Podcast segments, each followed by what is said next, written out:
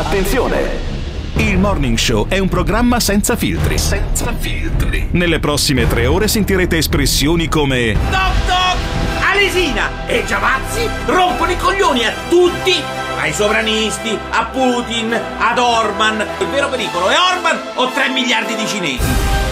Ogni riferimento a fatti e persone reali è del tutto in tono scherzoso e non diffamante. Se le parole forti e le idee sguaiate vi disturbano, avete 10 secondi per cambiare canale.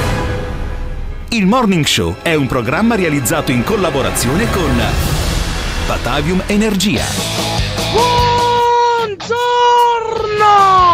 12 maggio 2020 Santi Nereo e Achilleo e ricordate come diceva la mia amica Margherita Hack nella vita non c'è nulla da temere solo da capire. Ciao! Buongiorno a tutti, ben ritrovati, sintonizzati, le frequenze sono quelle di Radio Caffè, andiamo a cominciare un'altra mattinata di Morning Show, un'altra mattinata fino alle 10, diamo subito i numeri 351 678 6611 il numero per mandare i vostri messaggi vocali, testuali, brevi, eh dai, brevi, brevi, oppure per intervenire in diretta durante la nostra trasmissione. Un buongiorno quindi da Ivan Grozny, da Simone Alunni, dal giovane Piri da Roma e naturalmente da Alberto Cottardo. Buongiorno, buongiorno. Come cominciamo questa mattina? Basta con coronavirus, basta Covid-19. Come basta Covid-19? Ma no, c'è la notizia del giorno, è stata liberata Silvia Romano e noi vogliamo se sentire cosa dice il Premier Conte. Ascoltiamo. Abbiamo avuto, è inutile rivelarlo, abbiamo avuto dei segnali No, no, anche scusa, scusa, no, adesso ma è la notizia no, del ma- giorno, ma chi se ne Alberto. frega? Ma come chi se ne c'è frega? un'epidemia. Ma possiamo C'era gente con le mascherine. continuare a parlare di Sì. Covid-19? Ma no, Alberto? ma no, è. È Allora, da non tanto. mesi. Allora, ieri c'è un. sono stati liberati 11 pulcini. no. davvero. Nel bunker della protezione non si sono neanche convertiti all'Islam. Tu dici che qualcuno ha pagato un riscatto? Ma non lo so, adesso non, non credo che eh, fosse Galan avrei potuto anche immaginarlo, ma c'è Zaia, quindi non, non sarà successo assolutamente niente. Ma hanno liberato questi 11 pulcini e io volevo parlare di questa cosa in Alberto, apertura. Dai, ma può Senti Zaia, questo. No, la senti, gallina padovana che è proprio tipica del Veneto. Eh. Questa è la famosa gallina padovana, vedete che è il già ciuffo.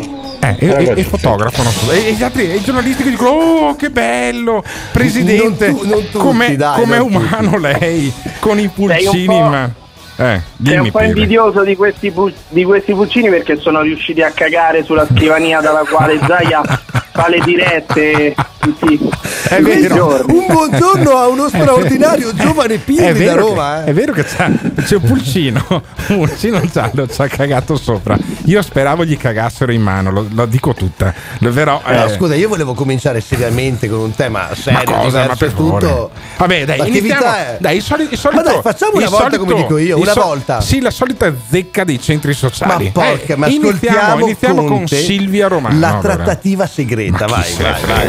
Abbiamo avuto, è inutile rivelarlo, abbiamo avuto dei segnali anche della- delle prove della sua esistenza in vita, ma sono operazioni che vengono condotte col massimo riservo. Qualsiasi notizia che eh, venga filtrata prima potrebbe compromettere il buon esito. Quindi è chiaro che eravamo ormai addirittura a finale da qualche mese, ve lo posso dire, ma sono notizie ovviamente che sono state sempre mantenute nel massimo riservo, nella massima riservatezza. Quel massimo riservo e quella massima sobrietà, caro troppo. Alberto, che non hanno utilizzato domenica. ecco. Addirittura d'arrivo da qualche mese, da qualche mese, non da qualche Sì. giorno, da qualche ora. Cioè, ce l'hanno messo per liberare sta tizia poi alla fine. Ma eh, non lo so, secondo me era meglio parlare dei pulcini. Ma Però- no, ma dai Alberto, eh, tutti, gli, tutti i giornali, eh, gli approfondimenti anche in tv parlano di questo. Ho visto che grondava anche un sacco di odio su questa cosa qua, ma sentiamo perché eh, poi Conte ringrazia Di Maio. Siamo davvero lieti di aver dato il benvenuto a Silvia in un momento di grandi difficoltà che il Paese sta vivendo. Questo è anche un segnale di speranza, di fiducia del fatto che comunque lo Stato c'è, c'è sempre, non eh, si lascia mai distrarre da tutti quelli che sono i suoi comp- compiti su tutti i fronti. Abbiamo lavorato tanto, lo Stato in tutte le sue componenti ovviamente, perché questi risultati si raggiungono solo se c'è una grande dedizione e abnegazione da parte di tutti i comparti direttamente interessati, da parte di tutta la filiera e quindi parliamo in particolare dell'Agenzia dei Servizi di Intelligence con particolare riguardo all'AISE, ma parliamo anche della Farnesina, ovviamente con l'unità di crisi, col lavoro del ministro Di Maio. Col lavoro del, del ministro Di Maio, è per quello che ci hanno messo mesi, erano addirittura d'arrivo. Poi è arrivato Di Maio a fare il ministro degli esteri, ci mancava un cazzo e ci hanno messo dei mesi. È per quello Ma che mi spiego. lui eh. ha, parlato, ha parlato di riservo, talmente tanto riservo che lui a Di Maio non l'aveva neanche detto. Vabbè. Infatti Di Maio era incazzato nero Ma perché lui voleva bene. andarsi a fare la passerella da solo a La Ciampino. passerella a Ciampino. Sì, perché Di Maio è particolarmente attratto dai, eh, dai motori degli aerei, come avevamo sentito in qualche, eh, qualche settimana fa. Vabbè, e quindi allora stamattina parliamo di questa qua. Cioè Ma di noi parliamo di questa qua, che intanto si chiama Silvia Romano, parliamo di tutto il No, cancan col che si è cazzo, non si, chiama, scatenato. non si chiama Silvia Romano. Si chiama si chiama? Aisha. Si chiama, Aisha. eh, vedi, persino Pirri lo sa, si chiama Bra- Aisha Romano. Bravi, adesso. ragazzi, Eh, bravissimi, eh, allora, bravissimi, eh, bravissimi. perché bisogna essere precisi. Precisi, Lei, precisi. durante l'anno e mezzo di sequestro, in cui l'hanno trattata bene, in cui ha mangiato bene, in cui non è incinta, ha, ha chiarito queste cose anche al ROS, e, che è il reparto operativo speciale dei carabinieri. ehm, eh, Silvia Romano si è convertita all'Islam. Le è piovuta una quantità di merda addosso che io non pensavo fosse neanche fisicamente possibile scaricarla su una donna in 24 ore. Però devo dire che è anche un grande- una grande buona notizia invece per eh, quanto riguarda il nostro governo. Perché Di Maio non lo sa. Ma io mi do una. Mi do, siamo di fronte a un bivio. Allora, questi hanno fatto tornare questa con il, eh, una specie di, di grande fazzolettone che le copre tutto quanto. Conver- già, già è donna, già è cooperante e al 50% degli italiani sta sui coglioni solo per stare roba qua. ONG. In più, in più è anche convertita all'Islam, adesso si chiama Aisha. Ha parlato bene dei suoi sequestratori, ma lì c'è anche un problema anche psichio- psicologico. E allora, due sono le ipotesi. O il governo l'ha fatto apposta. Il governo ha detto, vabbè, gli diamo degli ossi ai cani, no? Questi qua si sbranano per settimane su questo e non ci rompono le balle sul fatto che il decreto di aprile a e maggio deve ancora arrivare e poi non arrivano i soldi per le imprese, li distraiamo su queste cose qua. Oppure, seconda ipotesi, la cosa gliel'hanno fatta gestire a Di Maio. Cioè, io credo più nella raffinatezza della cosa, cioè hanno detto usiamo una Aisha di distrazione di massa, no? Eh, Salvini e la Meloni si concentreranno su quella roba là, tanto noi continuiamo a fare la fase 2, la gente non, non si, non, non- gliene frega più niente dei, dei- dei contagi, dei morti, perché tanto c'è quella da odiare. Hanno dato Vuoi uno qualcosa da odiare? più complicato? Dammene Vuoi uno un po' più complicato. Così, così- così mi tiri giù l'audio. La libertà. Eh, infatti, eh, che cazzo, è andato giù l'audio, è incredibile, ma se la sente, secondo me se la- è come i cani che sentono prima i terremoti, il giovane Un Pirri. grande giovane Piri, straordinaria apertura quest'oggi perché fuori dall'ordinario, no? di solito si parla di Covid-19, invece guardate oggi il caso è Silvia Romano, 351 678 6611 e noi vogliamo sapere da voi, insomma è stato cosa buona e giusta mostrarla così davanti alle telecamere com'è andata domenica? Pagare, È me- pagare 4 milioni di euro anche, eh. si è pagato secondo voi un riscatto? È merito di Di Maio, insomma, quante cose? 351 678 6611 This is the morning show. Scusate, non discuto sulla liberazione di Silvio Romano, ma discuto, questa qua viene su dalla Somalia, la abbraccia sua mamma, parenti, senza mascherine, così, senza protezioni, e noi sediamo in giro, abbracciamo la nostra morosa che siamo in quarantena, ci fanno una multa a 500 euro. Vi rendete conto che questa è stata sequestrata da un scopamico, sequestrata, sposata, felice e contenta e sistemata a vita adesso con i soldi da riscatto. Trump aveva ragione, pagare i riscatti a questi paesi vuol dire solo armare, armare questi paesi. Il morning show questa mattina eccezionalmente si comincia parlando di qualcosa che non è il coronavirus Covid-19 fase 2 e tutto quel che è, anche se di fatto noi siamo in quella fase come morning show, ma stiamo parlando del caso Silvia Romano e la sua liberazione, caro Allora, Alberto. Arrivano molti messaggi, sì, eh, molti questa, messaggi. questa cooperante, sì, eh, beh, è logico, no? Perché eh, hai dato al popolo qualcuno da odiare che non siano quelli che corrono, che vanno a berendersi un gelato in piazza. I runner. E ehm, Silvia Romano è una cooperante laureata a Padova. eh, No, a Milano, a Milano. Vabbè, laureata comunque eh, in un centro universitario che noi conosciamo perché il CIES è quello di Simone Borilla, lo sentiremo più tardi, era particolarmente incazzato. ed è andata a fare quello per cui ha studiato, cioè la mediazione culturale, ad aiutarli a casa loro.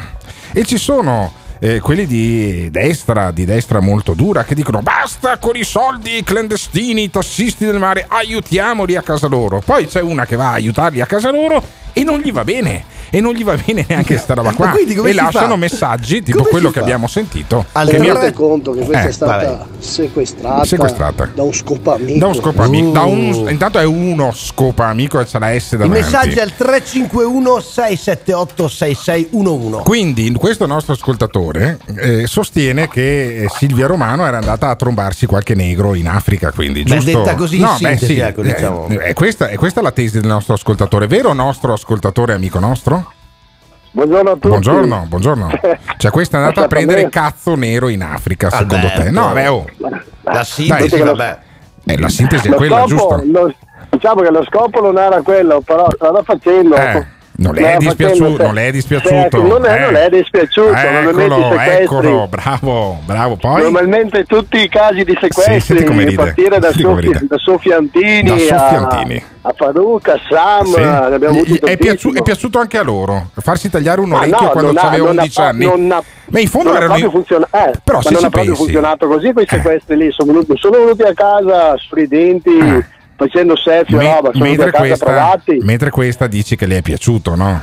Questa, questa è tutta una cosa già, già architettata, già adesso una messa in scena. Ah, è una messa in Questa scena. si è, siste- questa si è sistemata. Si è intanto. sistemata. Però vedi, si è sistemata. Questo signore potrebbe aver impaginato libero di questa mattina che titola Silvia, storia assurda, se stava bene in Africa perché è tornata. Ecco, vedi, L'ha cioè- lei la prima pagina di libero? Que- ma lei è, Vittor- lei è Vittorio guarda, Feltri? È in collegamento con Vittorio metto- Feltri, signor Ci ascoltatore? metto, ci metto le palle. Eh? Ci mette le palle Le palle. ed è caduto. Ed No, è caduto. eh, Vedi che delle è volte, delle no. volte for- fortunatamente È strano, cade la linea. è strano, è strano. Per fortuna cade la linea. Sentiamo un altro fascista o ex fascista che è Gasparri invece. Io in primo luogo dico sono contento che una ragazza che era sequestrata, che poteva morire, poteva non tornare, è tornata viva, libera, a casa sua. Però- Primo dato di fatto. però- Secondo dato di fatto, bravi. I servizi che hanno Sì. operato in un contesto difficile. Sta la prendendo la libertà di ricorsa. culto è ovviamente garantita dalla nostra Costituzione. Uno si può convertire dove vuole, quando vuole, a qualsiasi cosa Eh. che voglia. Almeno da noi, che siamo un grande paese libero e democratico. Altrove, dove comanda quel tipo di cultura un po' fondamentalista, non è così. Dopodiché è chiaro che la conversione, che coincide con il periodo di prigionia, fa venire in dubbio, lo ha detto prima anche Luca Telese, c'è stata una costrizione. Voglio dire, adesso che è in Italia libera, mi auguro che segua la religione islamica così come nella grande moschea di Roma e non quella di Viale Jenner, quella dei fondamentalisti, Mauro, perché se fosse allora, una se mi- fondamentalista la criticherei come tutti i fondamentalisti. Allora, poi il conduttore, che non so chi, chi fosse, forse è Porro, ma eh, forse no. Ehm, chi era il conduttore di questo programma, Giovane Pirri? Tu lo Erano da Giletti, Ah, erano da Gi- Giletti, eh, beh, figurati, cioè, proprio eh, TV di grandissima qualità. Sguazza. E allora Giletti, che giustamente ci sguazza, e ci sguazza proprio veramente ci si rotola dentro sto fango.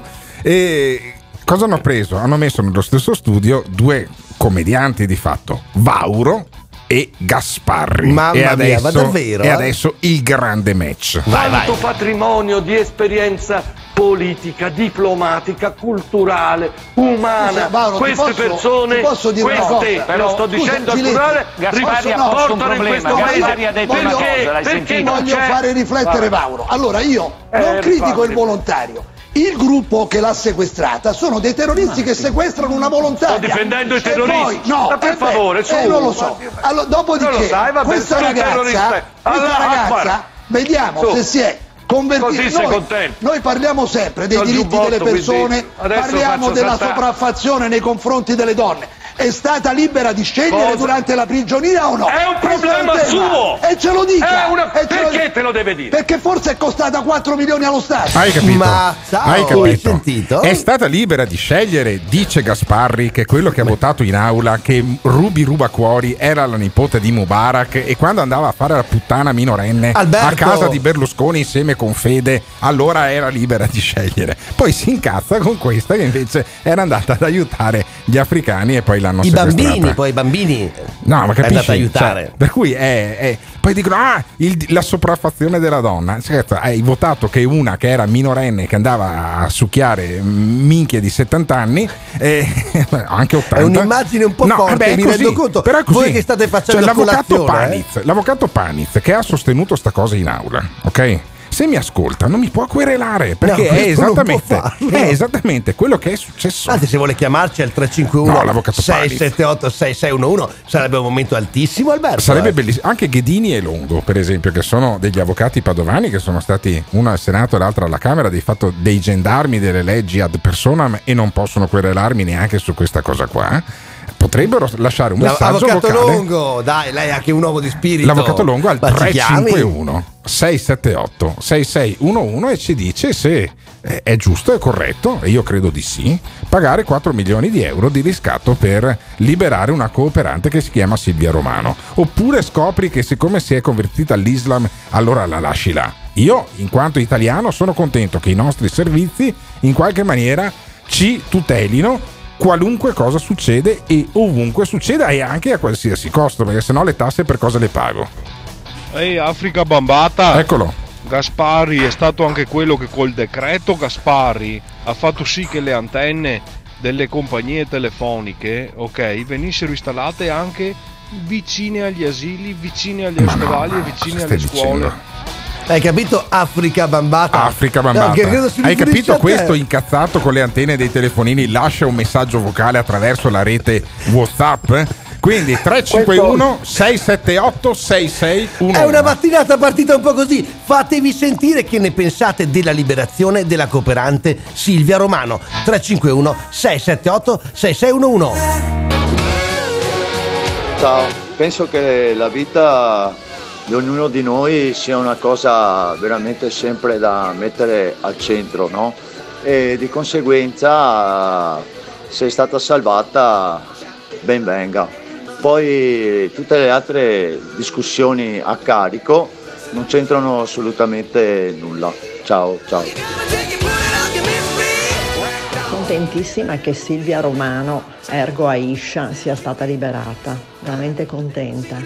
Ma mi domando, se al posto suo fosse stato sequestrato un uomo che poi si fosse eh, convertito, il trattamento sarebbe stato lo stesso? 351 678 6611 arrivano tanti messaggi il tema è Silvia Romano la cooperante che è stata liberata da un paio di giorni tornata a casa eh, accompagnata eh, naturalmente dai servizi ed accolta dal Presidente del Consiglio e dal Ministro degli Esteri abbiamo sentito eh, i nostri ascoltatori e la nostra ascoltatrice far notare Sì. che però quando si tratta di donne il Beh, trattamento è diverso eh? giustamente, giustamente, infatti ha detto una cosa molto eh, corretta la nostra ascoltatrice che ha lasciato un messaggio vocale di WhatsApp al 351 678 6611. Il, eh, la cartina di tornasole ce l'abbiamo perché è tornato alcuni mesi fa, non se ne è accorto praticamente nessuno, non abbiamo neanche parlato neanche noi in questa trasmissione, eh, tale Tacchetto, non mi ricordo come si chiamava di nome. Vedo che Ivan annuisce perché lui è direttore Sì, me ne del sono sito, occupato della del sito dire. padovaoggi.it Esatto. e eh, Ivan se ne è occupato Luca Tacchetto. Luca Tacchetto, non l'avete ha visto fatto 15 mesi di prigionia Bene. ed è passato un messaggio se posso permettermi Eh. Alberto che questo si è liberato da solo attraversando il deserto di corsa Vabbè, allora, eh, che, eh, è inverosimile tra le altre cose, Assolutamente, anche direi. perché uno, uno bianco che attraversa Mi il deserto in Africa, dirlo, uno eh. se, ne, se, le- se lo accorge, però non è stato ri- eh, ricevuto in pompa magna dal Presidente del Consiglio, dal Ministro degli Esteri e compagnia, nessuno ha fatto polemica, nessuno domandando. ed era uno poi- in vacanza ma eh. infatti la, la differenza è che non è stato solo esposto mediaticamente però dal governo per fare la passerella. Cioè, tu dici, quella ma allora, allora vieni, allora eh, pervieni alla mia tesi, cioè No, mi l'ha fatto eh. il governo per togliersi dalle balle un po' di pressione dell'opinione pubblica e dare qualcosa da azzannare ai vari Salvini, Meloni, Gasparri e compagnia. Perché è così. Sì, c'è il piccolo dettaglio che però soffi nei sondaggi poi di Salvini e della Meloni, però eh, E chi, lo sa, d'altronde e chi lo sa se soffi nei soldaggi? Intanto sentiamo Salvini. Ieri era la festa della mamma, quindi era la giornata della gioia per quella mamma, per quel papà, per quella famiglia, per quegli amici. Quando si libera dopo 18 mesi di prigionia una ragazza di 24 anni è il momento della festa. Poi certo qualche domanda deve avere una risposta, ovviamente. perché io ricordo che il paese in cui Silvia, bentornata da italiano e da milanese, è stata rapita e, e ho letto che si è convertita all'Islam. Io ricordo sottovoce che in quel paese, il Kenya, a proposito di diritti umani, l'Islam è fuori legge ed è punito con la prigione. In quel paese le donne valgono molto meno dell'uomo. No, dai. Allora, no, no, allora, allora, il allora, Kenya, allora, il allora. Kenya. Pirri, non è la Somalia. il giovane, il Pi- Kenya. il giovane Pirri, il giovane Pirri deve eh, controllare velocissimamente finché se- facciamo ma sentire la seconda in parte. Kenya, no, vabbè, allora io no perché non sono ricco come te. neanche Allora, io, ma per lavoro la seconda eh, per lavoro, in ma vaffanculo. va. Allora, la seconda beh, per lavoro con tutti i posti che ci sono, Sono uno va in stato in Kenya. Siria, in Iraq, tutti i posti più sfigati del mondo ok. li ho fatti, Eh, ecco. beh, beh, beh, eh, in Kenya. Che poi sono fighi in realtà. E allora, cosa succede? Pirri controlla se in Kenya l'Islam è fuori legge, credo Ma proprio credo di sia no. un lapsus se volesse dire. No, no, no, no, lapsus dire- un cazzo. Cioè, questo qua è stato anche ministro del- de- dell'interno. Volesse- Controllami. no, eh, adesso fa l'esegeta. Adesso adesso fa l'esegeta, no? Controlla Ma se Islam è lapsus, fuori. no, ma- Eh, ovviamente. Allora sentiamo ma Salvini. Giù, dai, Salvini dai, vai. Sentiamo Salvini. Se mi chiede come mi sarei comportato al governo, avrei tenuto al ritorno un atteggiamento da parte delle istituzioni più sobrio, un profilo più basso. Cioè, un atteggiamento più sobrio detto da quello che andava a petto nudo a bere il moito, no? E Eh, tra, la- al e tra l'altro detto, detto da quello che ha fatto fare la passerella quando aveva arrestato Battisti, eh, prevaricando anche i diritti di Battisti che era detenuto non poteva essere ripreso e si è fatto la passerella con quell'altro che ancora non si dimette. La sobrietà, ti ricordi? la, La, la- sobrietà. la- la proverbiale sobrietà di Salvini. Eh, eh, certo, noi vogliamo sapere insieme a voi. Intanto, naturalmente, se in Kenya è bandito l'Islam, ma visto che il 10% di quella della popolazione di quel paese eh, è eh, islamica, appunto, ci sembra un po', un po', eh, strano. 351 678 6611 ma da voi, da voi. Vogliamo sapere che percezione avete di questa vicenda, come la state vivendo, siete felici per il ritorno a casa di Silvia Romano, oppure no, no, no. E comunque vi faccio notare che con eh, ne liberavi 12 di Silvia Romano con i soldi della Lega. Perché Alberto. eh, se fai 49 milioni diviso 4, che è quello che è costata Silvia Romano, ne liberavi 12 e ti avanzava anche un milioncino per le spese. Così eh, lo dico sommessamente, con sobrietà, come piacerebbe a Matteo Salvini.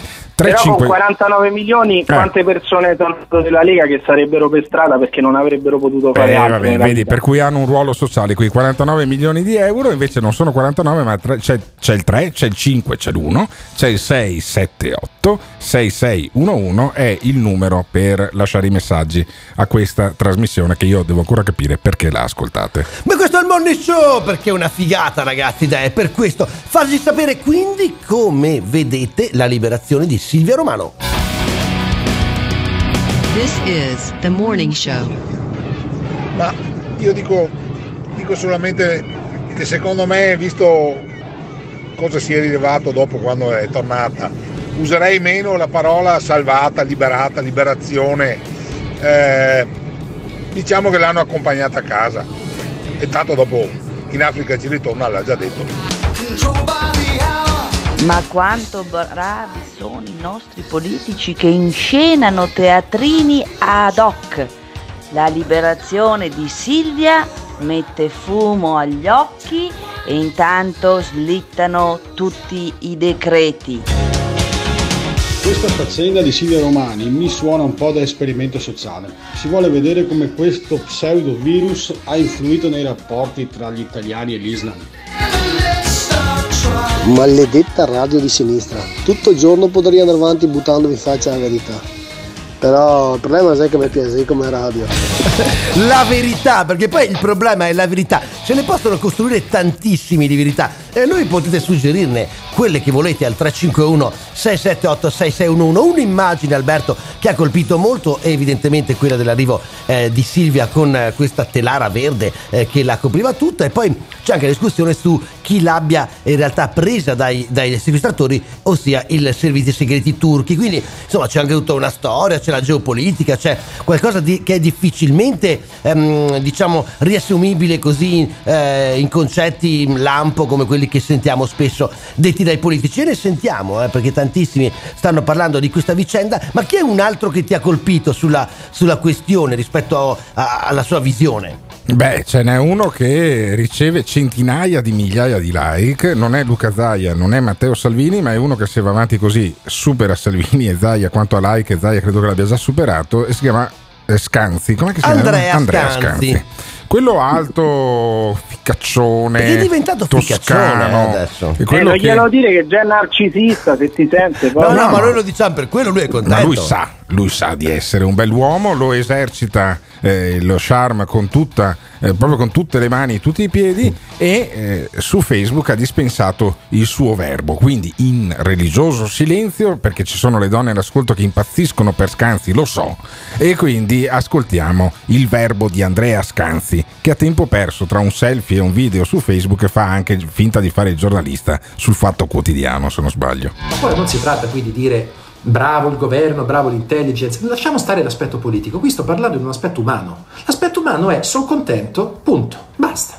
Poi lei, come sta succedendo in queste ore, forse appena finito l'interrogatorio, forse no, si scoprirà come è stata effettivamente liberata, si- l'intelligence di 007 scopriranno esattamente quello che ha provato, vissuto questa ragazza, chi l'ha sequestrata, come è stata liberata, se come qualcuno sostiene è stato pagato un riscatto e quanto a quanto ammonta questo riscatto. Ma questo viene dopo e soprattutto è qualcosa che ha a che fare con chi di lavoro deve fare queste indagini. Questo attiene alla sfera privata, questo attiene alla sfera umana che nulla ci dovrebbe entrare con l'analisi, ma per meglio dire con l'afflato empatico del dire una ragazza è libera, torna all'affetto della famiglia, è pure italiana, sono doppiamente contenta. Però ad afflato empatico ho avuto anch'io un brivido e senti ancora Scanzi. Feltri ha scritto bene, ve la riassumo, bene, bravi, l'hanno liberato, ok, adesso però diteci quanto si è pagato di riscatto. Cioè subito a sottolineare l'elemento critico, come a dire il sottotesto di questi discorsi qual è sempre? In fondo se l'è andata a cercare. È questo il discorso. Fateci sempre caso, la distinzione spesso tra sinistra e destra, quando c'è una persona che magari torna dopo un sequestro o che addirittura purtroppo non torna perché, perché è stata uccisa. Pensate per esempio al caso straziante di Enzo Baldoni. Ve lo ricordate il caso di Enzo Baldoni? Come titolò la destra quando si scoprì che Enzo Baldoni era stato ammazzato in maniera tra l'altro tragicamente brutale come sempre capita ai, ai prigionieri di questi, di questi criminali efferati? Scrisse se l'è andata a cercare. Ecco, meno male che io sono cresciuto in una famiglia che mi ha in qualche modo orientato verso la sinistra. Vabbè, non è questione di destra o di sinistra, è questione che questo qua ehm, è una, una cifra distintiva. Effettivamente anche Fabrizio Quattrocchi, ve lo ricordate? Certo, che era uno che era andato a Era un contractor, era eh. uno che era andato a prendersi 9.000, 10.000 euro Un al mese per andare, per andare a rischiare la vita. Un eroe, onore, onore a Fabrizio Quattrocchi. Questa che era andata ad aiutare i bambini invece è una laida puttana secondo alcuni perché eh, si è eh, convertita all'Islam, si fa chiamare Aisha e poi chissà cosa è successo in questi mesi, dicono nei bar quattro ubriachi che ogni tanto chiamano anche qua, per fortuna che è caduta la linea prima va. Però se volete lasciare un messaggio vocale... lasciatecelo dai, il 351 678 6611 Silvia libera, sì, però non libera di vestirsi come vuole, non libera di eh, abbracciare la religione che vuole, insomma, libera ma quanto? 351 678 6611 Radio Caffè. Ma perché se una donna decide di farsi suora cattolica e dunque cambiare anche abbigliamento e coprirsi un po' di più va bene? Se invece una donna decide di convertirsi all'Islam, tutti a dire che l'abbigliamento non va bene? Vabbè, è solo un pensiero. È solo un pensiero che ci dice liberi sì, ma fino a un certo punto. Liberi, ma come li vogliamo noi, Alberto? Perché sembra un po' questo, eh. Eh, Arriva questo messaggio eh, da questo, tra virgolette, dibattito, diciamo, chiamiamolo così, se proprio vogliamo dargli un nome. No, ma capisci, noi abbiamo fatto un salto indietro di centinaio di anni negli ultimi 50. Perché se non, se non mi ricordo male, prima dell'inizio degli anni 70, quindi sono passati più di 50 anni, c'era un pugile fortissimo che si chiamava l'anagrafe Cassius Clay. Poi lui si converte all'Islam, si chiama Mohammed Ali e non è che gli tiravano i pomodori sul ring eh, perché in qualche maniera aveva cambiato la propria religione, cioè c'era una libertà concettuale diversa rispetto a quella che abbiamo adesso. Adesso questa non faceva il pugile, eh, Silvia Romano, faceva la cooperante. Va in Africa, la sequestrano, torna e dice non chiamatemi più Silvia, chiamatemi Aisha, perché come la moglie del profeta Maometto, perché eh, ho deciso di convertirmi all'Islam e da Faith in giù le hanno svuotato addosso tutti i pitali verbali che c'erano a disposizione. C'era addirittura Sallusti. Alessandro Sallusti, direttore de Il Giornale. Sì, quello che se gli avevano fatto un attentato mezzo No, finto. Ti no, quello era Belpietro. Ah, quello era Belpietro. No, Ah, senza sì, il mezzo, sì. Ah, senza ok. il mezzo, era proprio Sallusti, finto, ah no, Sallusti gli è andata peggio, era quello che era fidanzato con la Santanchè. Quasi meglio farsi un attentato da soli. Eh. Io, io tranquillamente mi faccio, mi faccio sequestrare in Somalia piuttosto che passare una notte con la Santanchè. Ma sentiamo Sallusti. Nel momento in cui degli uomini rischiano la vita per venirti a tirar fuori dal guaio in cui ti sei cacciata, nel momento in cui gli italiani pagano eh, un riscatto molto discutibile, ma che io avrei pagato, non faccio moralismi, cioè vale, vale più la vita di Silvia di quei 4 milioni, un milione e mezzo che sia, non è, buttiamo via tanti soldi, non mi sembrano quelli me- peggio spesi questi qui.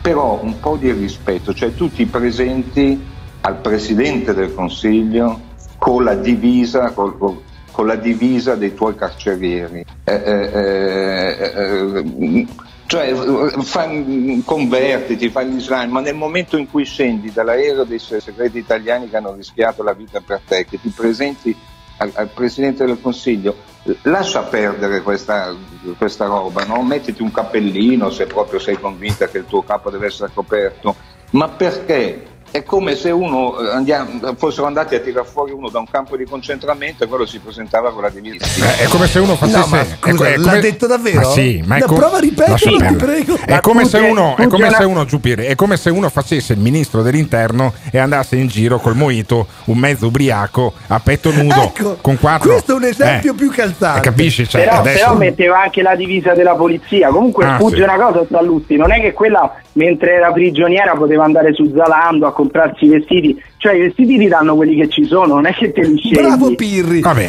Che poi, poi- scusa Alberto, lei ha dichiarato mi chiamo, fatto, stato, ma in realtà lei non ha parlato con nessuno, solo con la sua psicologa. Sì. Quindi o ha parlato la psicologa, che appunto Eh, era... vabbè, ma se la sono cantata. dai. Oppure dai, insomma. Se la ecco. sono cantata, poi io me li vedo i servizi segreti che rischiano la vita.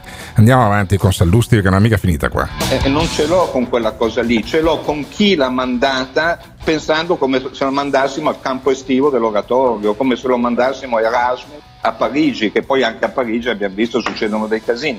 Ma è- è- è- è questa leggerezza con cui si dice aiutiamoli a casa loro che poi mette nei guai chi ci va, chi deve andarli a tirar fuori, mette nei guai tutti. Allora vogliamo fare i missionari, anche i missionari li rapiscono. Io ho seguito a lungo in Africa i missionari no, quando ero certo. giovane e facevo i giornalisti, anche i missionari li rapiscono. Ma i missionari prima di mandarli in Africa li fanno un mazzo tanto che manco la legione straniera glielo fanno. Dopodiché l'incidente può capitare. Allora, voglio Ma a me sentire- l'idea che una ragazzina di 23 anni venga buttata nel- nel- nella savana del Kenya d- eh, Oh. impestata di bande di criminali, Ma no. secondo me è una cazzata, Ma no, ma- con eufemismo. Ma no, ma scusami, poi ieri pomeriggio una collega veneta ha contattato un collega in Kenya che ha raccontato che nel villaggio dove è stata rapita, Sì. eh, naturalmente erano tutti felici perché erano tutti in ansia in questi mesi Eh beh, certo. da quando è stata presa, perché poi c'è anche una certa abitudine ad avere relazioni con gli europei in Kenya, non solo con i cooperanti, perché per esempio la zona di Balindi è piena di italiani tedeschi Ma come no? che hanno residenze, che aprono villaggi turistici, come Alberto, no? quindi Beh, dai. l- Flavio Briatore nel- Flavio Briatore. ma, ma è stato, ma è stata una coincidenza nel periodo in cui aveva qualche piccolo problemuccio con il fisco italiano Dove eh, stava? era, era Malindi insomma insieme con alcuni rampolli degli Agnelli Benetton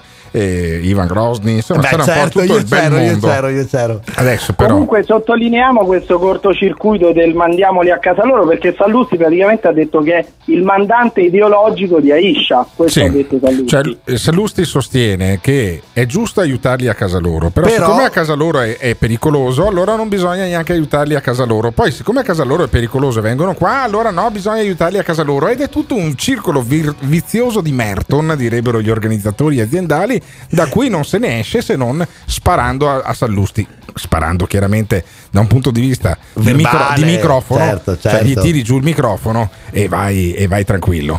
Comunque, ragazzi, io non so come la pensate su sta roba di Silvia Romano, ma io ho come l'impressione che sia la cortina di tornasole di un'altra cosa. Che cosa?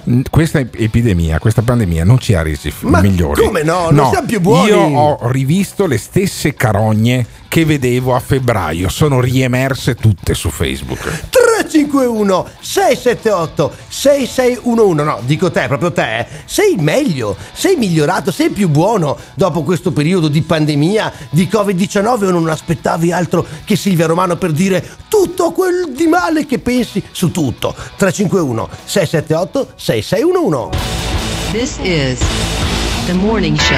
Ma noi rompiamo le palle a sta povera ragazza che è stata sequestrata, si è convertita all'Islam, ricordiamo che in Italia il, il culto è libero, eh? E, e torna con gli abiti somali quando c'è qualcuno che va una settimana in Messico e scende dall'aereo col sombrero. Ma di che cosa stiamo parlando? Ridicoli. Qui l'unica colpa è solo ed, es- ed esclusivamente della ONLUS che l'ha fatta entrare in un paese con un visto turistico perché Silvia aveva un visto turistico, normalissimo visto, tipo di uno che va in vacanza e non, eh, e non averla tutelata eh, per, come, per come si deve perché forse nessuno sa bene com'è andata la dinamica del rapimento. La via è andata fuori di testa anche perché per due mesi non ha potuto andare a fare la corsetta al parco, si permette di giudicare eh, le reazioni di una ragazza che è stata 18 mesi in prigionia da sola, senza poter parlare con nessuno. Poi ovvio, gli è andato il Curano, probabilmente ha trovato conforto in quelle parole. Vediamo se fra un anno è ancora musulmana, ma poi sono fatti i suoi. Allora facciamo così, aiutiamo solo la gente benestante che vive in zone non pericolose tipo la Svizzera. Questo mondo siamo tutti stranieri e tutti siamo di passato. Il morning show questa mattina abbiamo cominciato la puntata parlando del caso di Silvia Romano che è tornata a casa a Milano, ma la vicenda invece che ehm, trasferire nei cuori di tutti grande gioia ha invece ehm, aizzato eh, tanti commenti e commentatori che dicono cose terribili su, su questa ragazza e non solo. Così noi abbiamo ben pensato di chiamare qualcuno che Silvia, Silvia Romano l'ha conosciuta davvero, la conosce molto bene perché è stata suo eh, docente, l'ha fatta laureare al CIES di Milano nel 2017 Ah, è colpa sua. ed è l'antropologo Simone Borile che è il vero, ma bravo Alberto! È il mandante. È il mandante! Certo. È il vero colpevole di tutto È questo come, corso gran per, è- casino. è come corso per le brigate Bravo, ma rosse. di più, puoi fare di meglio, C'è un concorso morale, c'è un concorso morale dell'antropologo Simone Borile. Assolutamente vero. Vedi, se orgogliosamente mandante, Vedi, se, orgogliosamente Sil- mandante. se Silvia Romano avesse fatto un corso di cucito e ricamo, Per dire. invece come si attiene di più a una donna, invece che andare a studiare che poi gli vengono, gli vengono in mente, gli vengono in mente delle idee strane, tipo andare ad aiutare le persone in difficoltà. Ma Adesso, adesso Silvia Romano avrebbe un bellissimo corredo, poi si trovava un buon partito e si sposava, cazzo, perché nel 1820 si deve fare così. Mille, no, siamo nel 2020. Ah, siamo nel 2020, no, perché a leggere alcuni commenti su Facebook. ha centrato perfettamente Eh. la questione. E allora, da- e allora dammi una laurea honoris causa in Ma antropologia. infatti cazzo, no? dagliela, ma, ma dagliela porca miseria. dopo, dopo 12 anni di radio me la meriterei anche. Eh, Borile, siamo un paese retrogrado.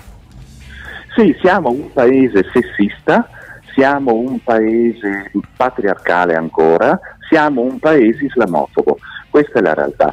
E soprattutto il mondo dei digital e dei social, come diceva Umberto Eco, ha dato l'opportunità ai cretini di farsi conoscere e sentire. Dai, ti allora, facciamo sentire anche, Anche il, mondo, anche il mondo della radio. Senti sto messaggio audio Una qua. persona che si converte all'Islam dopo essere stata prigioniera di estremisti islamici, secondo me loro si sono fatti pagare per restituirci un pacco bomba, perché dopo gli hanno lavato il cervello, quella lì è molto pericolosa. Ah, basta stare attenti alle parole che ha detto voglio tornare. Attenzione signori miei, perché chi va a lavorare lì convinti di fare qualcosa per l'uomo sono specchietti delle allodole per dei sistemi che stanno trafficando armi ed esseri umani. È una vergogna. È una vergogna, dice questo nostro ascoltatore. Specchietti delle allodole. Vabbè, ma hanno lavato il cervello al nostro ascoltatore o a Silvia Romano? Ma io non so neanche se uno abbia mai avuto un cervello, se fa questi ragionamenti. Guardi, Gottardo, noi non possiamo sapere cosa è successo in quei 18 mesi di prigionia, qualcosa sta trapelando.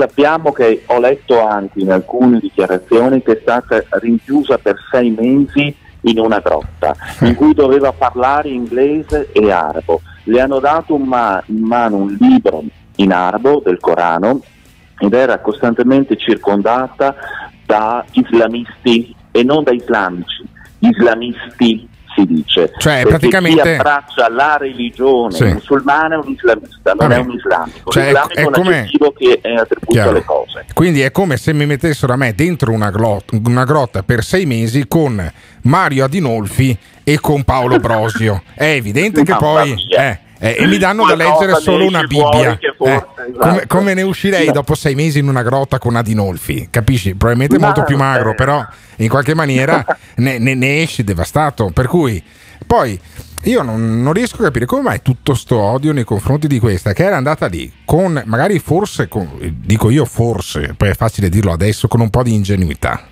Ma con della buona volontà era andata per aiutare una Onlus Ma che... non c'è ombra di dubbio, Eh, guardi, perché la odiano così tanto? Perché, perché Allora- Quattrocchi? Perché Fabrizio Quattrocchi? Cazzo che and- era andato là armato per alla bisogna sbudellare anche della gente, diventa un eroe. Questa che era andata là per aiutare i bambini diventa una laida puttana. Perché?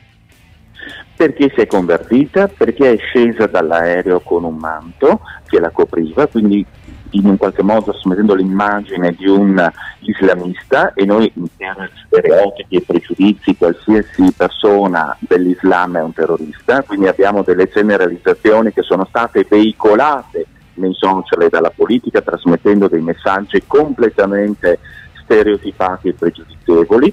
Ricordo Luca Tacchetto, il ragazzo di Vigonta, Eh, che è stato bravo. lui, anche lui, tra l'altro anche prigioniero e rilasciato dopo quasi un anno, è sbarcato con abiti, attenzione, tipicamente islamici, con questa barba folta, nessuno ha detto nulla. Eh, perché era un uomo, perché era un uomo. Esatto, esatto, Gottardo, proprio un- siamo un paese ancora sessista. No, ma infatti questa cosa è un po' una contraddizione, perché a me spiace, a me Luca Tacchetto mi è anche simpatico, cioè io ero in ansia quando Certo. tutti i rapiti nel mondo, anche perché insomma nella mia vita ho fatto sto lavoro di andarci in sti posti un po' E complicati che cazzo non e mai sono rapito? sempre tornato. Ma perché? Perché anche che questa è sfiga. una cosa che determina moltissimo. che. No, ma guarda, mi dai proprio l'incipit per dire una Eh. cosa che io ragionavo proprio l'altro giorno con Simone Borile quando lo intervistavo domenica, perché ehm, sul tema di- di- della Romano. Quando sono andato per esempio a Kobane durante la SEO dell'ISIS, sono entrato e uscito da Kobane e tutti naturalmente invitare in tv, giornali, menate, bravo, bravo, bravo, perché hai raccontato una cosa che nessuno raccontava. Ma se fossi morto mi avessero rapito, avrebbero detto guarda sto testa di cazzo Certo. che va, capito? Beh, ricordiamo, ricordiamo un titolo, non mi ricordo più di che giornale, forse era libero, quando è morto eh, Baldoni che a tempo perso faceva il giornalista, si era messo in, eh, in testa di andare a intervistare uno dei più pericolosi eh, capi terroristi eh, di Baghdad, come se a lui che faceva il fotografo eh, o non mi ricordo più il pubblicitario, però ogni tanto faceva l'inviato auto-inviandosi, ok? Allora eh, gli hanno tagliato la testa e qualcuno titolò Vacanze intelligenti, no? Vedi, Ma Ivan, vedi Ivan, se, ci- se tu fossi stato rapito e poi dopo mesi di torture medievali fossi stato anche ammazzato. Avresti una targa nella tua città? No, direi, nella, nel- nella tua città eh, natale a Trento ci sarebbe un premio giornalistico intitolato a te. Sì, E però c'è invece un sei sacco di tornato- gente che direbbe guarda sto cretino dove è invece sei andato, tornato. capito? E Quindi invece- c'è un pregiudizio Ecco, nei però, confronti di quelli che vanno a mi permetto- aiutarli, nei, nei confronti di quelli che vanno ad aiutarli a casa loro. C'è un pregiudizio, Borile. Certo, ma certo che c'è un pregiudizio, ma uno stupido pregiudizio. Nel momento in cui una persona ha una vocazione, ha una certa sensibilità per in un qualche modo supportare, aiutare attraverso questi progetti di cooperazione internazionale allo sviluppo promossi anche dallo stesso Ministero degli Esteri, in cui c'è tutto un capitolo di spesa su questo finanziamento di progetti che l'Italia partecipa e alimenta questo fondo. Allora io dico, la sensibilità nell'aiutare un povero deve essere determinata dalla tua azione di un raggio d'azione di 100 km oppure è una sensibilità che è comunque una- che va al di fuori di quelli che sono i limiti spaziali. E questa è Se una io bella domanda. un povero, sono bravo solo se aiuto quello nel raggio di due chilometri o quello che magari sta anche a Brescia o quello che sta a Milano o quello che sta in Francia o in Spagna? Questa è una bella Questo sto domanda. Bravo Borile, grazie mille. Anche Grazie, se è grazie, colpa grazie. tua, è colpa tua, ti do del tuo che siamo amici, è colpa tua Borile perché Silvia Romano si è laureata in mediazione linguistica e culturale al CIELS, alla sede di Milano del CIELS, quindi se Silvia Romano ci è costata 4 milioni di euro, Colpa di Borile. è colpa Eccolo di Simone Borile Eccolo e del centro Eccolo universitario Che ieri poi ha perso anche mezzo pomeriggio a polemizzare con Giorgetti, vicepresidente della regione, proprio appunto su perdere. due visioni opposte su questa eh, liberazione di eh, Silvia Romano. Ma voi come la vedete questa storia? Come pensate? Bisogna gestire queste eh, situazioni, anche i rientri a casa con passerelle oppure magari sobrietà, come dice eh, Matteo Salvini 351 678 6611. This is the morning show. che Borile fa un ragionamento così mi cadono le balle. Cioè, se si può andare a aiutare anche uno che, ha- che è lontano, certo, certo, però non ha senso se ce li ho a un chilometro, lascio qua quelli che ha bisogno a un chilometro per prendere l'aereo e andarlo a fare a mille chilometri. Ti dico di più, caro Alberto, io ci sono stato cinque volte in Kenya, non una, dunque qualcosa, qualcosa nel mio piccolo ho visto, ho visto come vive la gente a roba, lì è una battaglia persa, è una battaglia persa e credici, è tutta una messa in scena, è tutto architettato sta storia, questa è una bomba vagante sta persona, lapidarla bisogna il suo paese, che il suo paese è il Kenya adesso. Ha ragione questo nostro ascoltatore, è una battaglia persa. Pensate che questo l'abbiamo fatto studiare almeno se ha fatto solo la scuola dell'obbligo 8 anni al costo di 30 euro al giorno e non ha capito. un Quanti soldi sono in otto anni, caro Alberto? Eh, guarda Ci che paghi il secondo me- riscatto di una cooperante? Ci paga il quasi, riscatto eh? no, però eh, ragazzi, se dopo la scuola dell'obbligo ragioni ancora così, amico nostro, secondo me eh, è una battaglia persa. Hai ragione tu. Ce ne sono davvero tanti Ciao di tutti, messaggi io la penso che che, è stata arrivano. una cosa costruita ad hoc e mi dà fastidio pensare che siano stati spesi 4 milioni per questa cosa e le persone che sono a casa in cassa integrazione ancora non hanno visto un euro. Questa cosa qua io non riesco Eh sì. a mandarla giù. Eh sì. Ciao, grazie. Tanti messaggi che arrivano al 351 678 6611. E se, non vi, e se non vi arriva la cassa integrazione è colpa di Silvia Romano. è tornata a casa. Radio Caffè. Ma io no- non vorrei che quelli che dicono eh, perché non aiuta gli italiani, perché non ha aiutato gli italiani Silvia Romano, quelli a un metro da casa sua, non vorrei che fossero quelli che quando arrivano i barconi dei migranti e parte la discussione, non vorrei che fossero quelli che dicono eh, dobbiamo aiutarli a casa loro, no farli venire qua, ma allora che cazzo dobbiamo fare? Cioè, non, non riesco a capire. C'è incertezza sul da farsi, caro Alberto. Ma, Ma, per fortuna cambiamo ma, tema. caro, eh, cambiamo tema. Adesso sentiamo Luca per Zaia. fortuna non lo so. No, Adesso ma- sentiamo Luca Zaia. Pirri. Ma, no, ma veramente vuoi ricominciare questa storia delle galline? Senti, nuova? senti, senti. Ma dai, No, la gallina padovana che è proprio tipica del Veneto. Eh. Questa è la famosa gallina padovana. Vedete E che Era il guacciuffetto. Eh, allora c'era Luca Zaia, avete sentito anche clic clic clic clic, clic sotto? Che poi sarebbe di polverare a piccola frazioncina. Allora, eh. proprio una allora. gallina speciale. Ieri quella. c'era Luca Zaia che ha liberato 11 pulcini. Noi abbiamo parlato per un'ora di una islamica convertita. perdonami. ok, a sto punto parliamo per, un- per un'ora di Luca Zaia. C'è chi perché- libera ostaggi e chi libera pulcini. Eh sì, cioè, è stata una scena bellissima, l'abbiamo vista poi su tutte le tv locali della sera, eh, servizi dedicati al fatto che gli 11 pulcini escono dal, eh, dall'aula bunker lì, da cos'è, da, da sto bunker della La protezione sede della civile protezione civile di Marghera, Marghera. di Marghera, Marghera, Marghera, ecco. Marghera. Allora, liberati gli 11 pulcini, non resta che liberare anche Luca Zaia, perché io immagino che prima o poi anche Luca Zaia uscirà da quel posto lì. Non è che adesso ci sta fino a settembre con i pulcini. No, è fantastico. Guarda, il pigolio di quei pulcini è stato. Senti, senti, è stata una cosa. Sono No, bello. la gallina padovana che è proprio Ma no, tipica vabbè. del Veneto. Questa è la famosa Parliamo di questo, no? Vedete che è il guacciuffo? Ma come parliamo di il questo? guacciuffetto. Di cosa vuoi parlare? Cioè, non possiamo par- passare dagli Sì. 007 Sì, io vorrei che per il un'ora- ministro degli esteri Al-Qaeda Allora, e poi dopo ci chiamate, chiamate pulcini, no- non lasciate i messaggi vocali al 351 678 661 Ma perché no? chiamate, chiamate direttamente e se anche voi volete adottare un pulcino e io lo, volevo, lo volevo adottare un pulcino poi Pirri alla mail che abbiamo mandato Pirri? sì allora noi abbiamo mandato una mail giorni fa Noi, Pirri? per adottare certo il lavoro sporco lo faccio fare lo stagista e per fare eh, per adottare uno dei pulcini, per chiamarli poi per battezzarli in qualche maniera. Hanno risposto mai a quella mail che noi abbiamo mandato a presidenza chiocciola regione.veneto.it?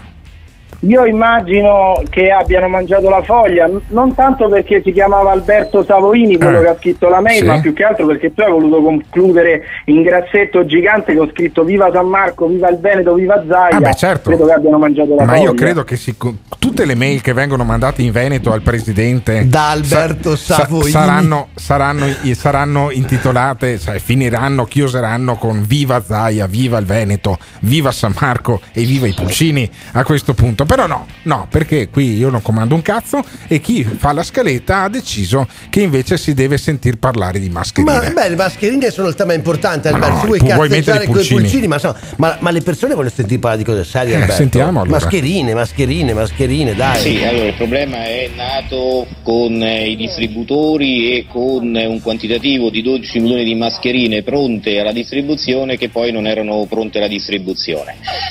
Il eh, commissario Arcuri oggi ha chiarito e ha sistemato le cose con i distributori, quindi nelle prossime, 24 o- nelle prossime 48 ore incomincerà la distribuzione eh, sul territorio nazionale e questa andrà avanti fino poi a quando i cinque- le cinque ditte individuate per eh, la produzione nazionale entreranno a regime e quindi anche questo problema dovrebbe essere risolto. Dico dovrebbe perché come ha sottolineato lei giustamente un pasticcio in effetti c'è stato. Le consiglio il condizionale di questi tempi, appunto, lei Ah, io lo è uso- saggio uso e prudente. mesi. Che Lo uso cosa da due mesi come. Distribuire Ma chi era distribuzione questo? condizionale. Questo era Sileri, Sileri vice Chi è ministro Sileri? alla sa- vice ministro de- della sanità. Ah, ok, eh, e quindi è uno che governa.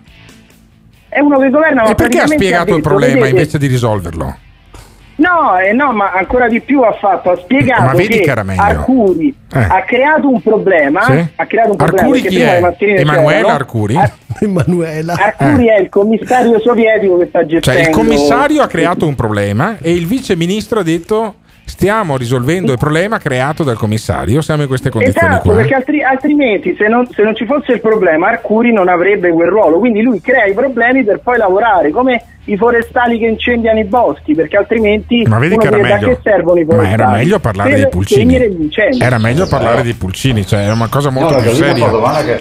Ma poi abbiamo invece eh, chi sostiene che ci vuole una riapertura differenziata a livello regionale. Sentiamo. Il problema si è scatenato lunedì e noi l'abbiamo segnalato prontamente. È cominciato a avere sentore che eh, le farmacie erano sp- sprovviste, abbiamo segnalato in forza della nostra segnalazione il commissario Arcuri ha convocato i distributori alla nostra presenza. Sì, abbiamo discusso di un fabbisogno, noi abbiamo detto che c'era un fabbisogno di circa fino a 10 milioni di mascherine al giorno Eh, nei primi 10 giorni milioni al perché giorno. questo è comprensibile e successivamente si sarebbe attestato un fabbisogno di mascherine intorno ai 5 milioni al giorno 5 per quello milioni che al riguarda giorno. ovviamente quelle che dispensiamo noi Quindi 10 milioni a settimana sono poche. dalla richiesta attuale sono poche Quindi lei mi ha parlato di una richiesta di un fabbisogno di almeno 10 milioni al giorno. in questo momento direi almeno 7 ma più verosimilmente 10 Lui è Marco Cossolo che è il presidente di Federfarma perché Ah, tutta quindi- sta menata Ah, attorno alle, alle far- alle farmacie Eh, che non vogliono acquistare delle mascherine a, a un prezzo che è mm, superiore ai 50 centesimi che è quello che poi gli verrebbe imposto Ma Capisci quindi è, quello- un problema è per quello sta che cosa. dice 10 milioni di mascherine al giorno. Ma non poi so. ne vengono poi- sequestrate di irregolari ci sono truffe Di- insomma, dimmi, c'è di Pirri. tutto No, lui rispondeva ad Arcuri che si vantava dalla- da lunedì distribuirò 10, mas- 10 milioni di mascherine a settimana e Cossolo dice guarda che ne servono Eh. Vabbè, ma- 10 ma milioni per al forza, giorno. perché Cossolo le vende, no? È presidente di Federfarma e tu hai mai sentito uno, che, eh, uno che vende condizionatori che dice no, guarda, quest'estate farà freddo, non ti conviene comprare il condizionatore. Basta No, farsi due dice? conti, 10 milioni di mascherine chirurgiche a settimana mi sembrano un po' poche. eh. Guarda, Se- invece se ne sono una al tante. giorno, so- sono al giorno. tante perché io me ne sono fatte fare di stoffa e quindi le, ma- le mascherine una chirurgiche non le uso più. Devo ok? dire che ne sfoggi una, per fortuna siamo in radio, ma sembra Sì. uno slip, No, no, Alberto, no, da una, ragazza. una, una dire, mascherina ecco. bellissima con dei triangolini. Io uso quelle. Adesso uso quelle di stoffa. Stamattina in autobus ho messo la foto poi sul mio profilo Instagram e c'era un tizio che usava come mascherina la propria felpa. Cioè si teneva l'angolo della felpa davanti al naso con la testa reclinata in avanti e devo dire che quel ragazzo è assolutamente un genio. Altro Sì, che insomma, mascherine. Meglio un perizoma che un maglione, ecco, ci verrebbe da suggerirvi, perlomeno come, come forma, ecco, dovrebbe funzionare meglio. 351 678 6611 la, la questione, l'affair mascherine, mi verrebbe quasi da dire. Voi come state vivendo la ricerca delle mascherine? Vi piacciono? Sono performanti? Ne avete fatte di vostre? Dai, raccontatecelo. 351 678 6611 This is the morning show. Messaggio dallo spazio al morning show. Amici terrestri abbiamo liberato Silvia Romano e quattro elefanti, e non è stato pagato alcun riscatto. Semplicemente serviva spazio per il nostro prossimo ospite che sarà oversize. PS.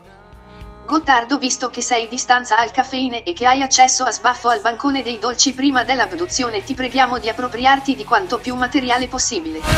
quanto più materiale possibile mi raccomando Alberto eh. 3516 786611 questo è il numero per mandare i messaggi vocali via whatsapp ma c'è anche la pagina facebook la pagina del morning Sì. show anche lì potete commentare eccetera. Allora, diamo un numero anche per quello che ha lasciato, quella che ha lasciato questo messaggio qua, basta fare 118 e ti vengono a prendere e poi ti Sì, mettono in una stanza imbottita con una camicia che si annoda dietro.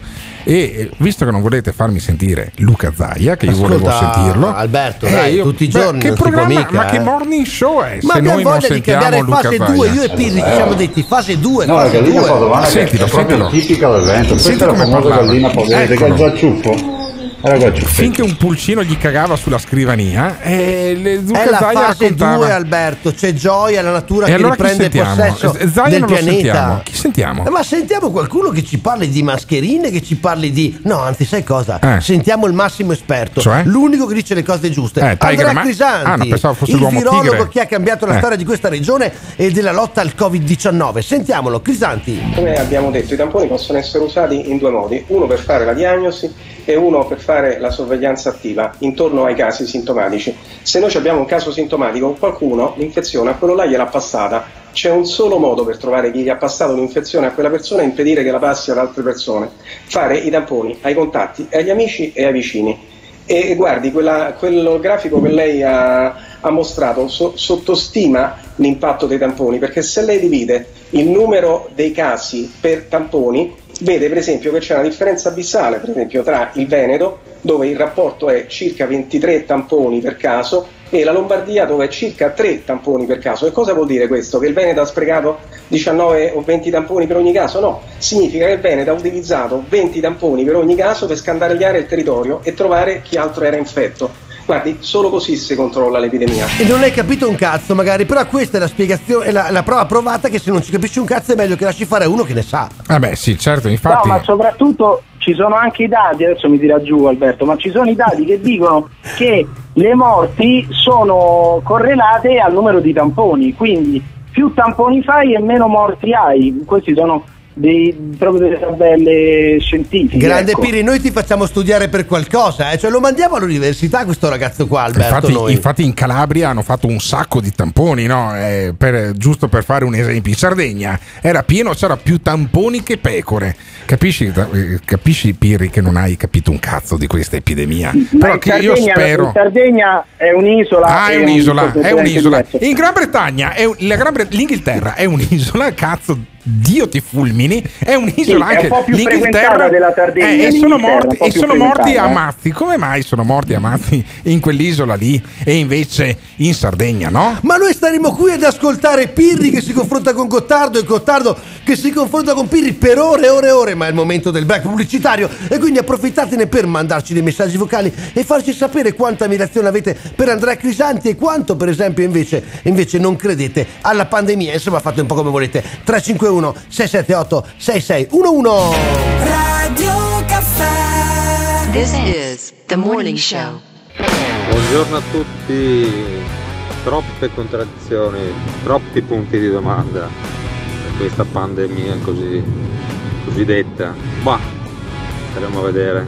Buona giornata a tutti. Ma lo sapete che il piano pandemia in Italia era dal 2010 che non veniva aggiornato e nessuno si è preoccupato di fare le scorte per mascherine, coperture e tutto quello che è previsto? Messaggio dallo spazio al morning show. Abbiamo chiamato il 118 ma tutti gli operatori sono impegnati a sedare chi protesta contro le mascherine.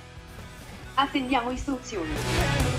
Le mascherine, caro Alberto, le mascherine, caro Pirri, perché di questo noi si sta parlando al morning show in questa seconda parte, perché nella fase 2 noi abbiamo deciso di- che possiamo anche cambiare argomento, quindi abbiamo cominciato parlando di Silvia Romano, ma poi si bisogna, bisogna per forza occuparsi di Covid-19, di coronavirus, anche se appunto siamo finalmente, Alberto, Sì, nella fase siamo, 2. siamo la agli fase sgo- 2. siamo agli sgoccioli. In realtà la fase 2 inizia eh, probabilmente in Veneto lunedì. Lunedì prossimo. Quando riapriranno i bar e i negozi. I Fino- parrucchieri anche, eh? Chi lo sa? Guarda Simone, l'unico è messo, porca miseria, non Fino può a mica quel arrivare qua tutti momento, così. fino a quel momento chi porta un caffè a, in una- a uno che è se- seduto su una panchina è un delinquente, secondo il ministro Boccia. Sentiamo. Mi scusi, ma se un ragazzo senza linee guide- guida IRAIL eh, è un dipendente di un bar e porta il caffè su una panchina sta commettendo un reato e lo dico al proprietario di quel bar, sta facendo una cosa che non può fare, se quel ragazzo si contagia eh, chi ha autorizzato una cosa di quel tipo la paga personalmente. Io dico perché dobbiamo fare questo per 5 giorni, 8 giorni di differenza? Mi Ecco, chiedo, scusi, dopo aver fatto un date, lavoro straordinario come quello che abbiamo fatto, non è meglio avere le certificazioni INAIL e la convinzione che per servire un caffè al tavolo è necessario avere la certezza del rispetto del distanziamento Lei sociale? Lo detto- dico per il cliente e per il dipendente, tutto qui. C'è la Mirta Merlino che non riesce a contenerlo, Boccia era scatenato in questo frangente, voleva far capire che tre giorni in più, tre giorni in meno, cosa cambieranno? E insomma, state ancora distanti, sta, fate le Beh, cose a Bolzano, devono mi, a Bolzano mi risulta che i bar siano già aperti. Sì, sì, Ma sì, in sì. Austria mi risulta che i bar siano già aperti. E a Roma, e a Roma secondo te come fanno a Roma? Come fanno a Roma? Come fate i pirri? A Roma si va, si va sulle panchine, ci si fa portare il caffè e si commette reato perché poi qua torniamo alla questione del mandante morale, cioè se io ti vendo una birra e tu ci fai una molotov io sono un terrorista praticamente. Il mandante morale Boccia. Beh, ci sa- Ci sarà una differenza tra prendersi un caffè sulla panchina e fare una molotov, però perché adesso che i, i vecchi che muoiono in casa di riposo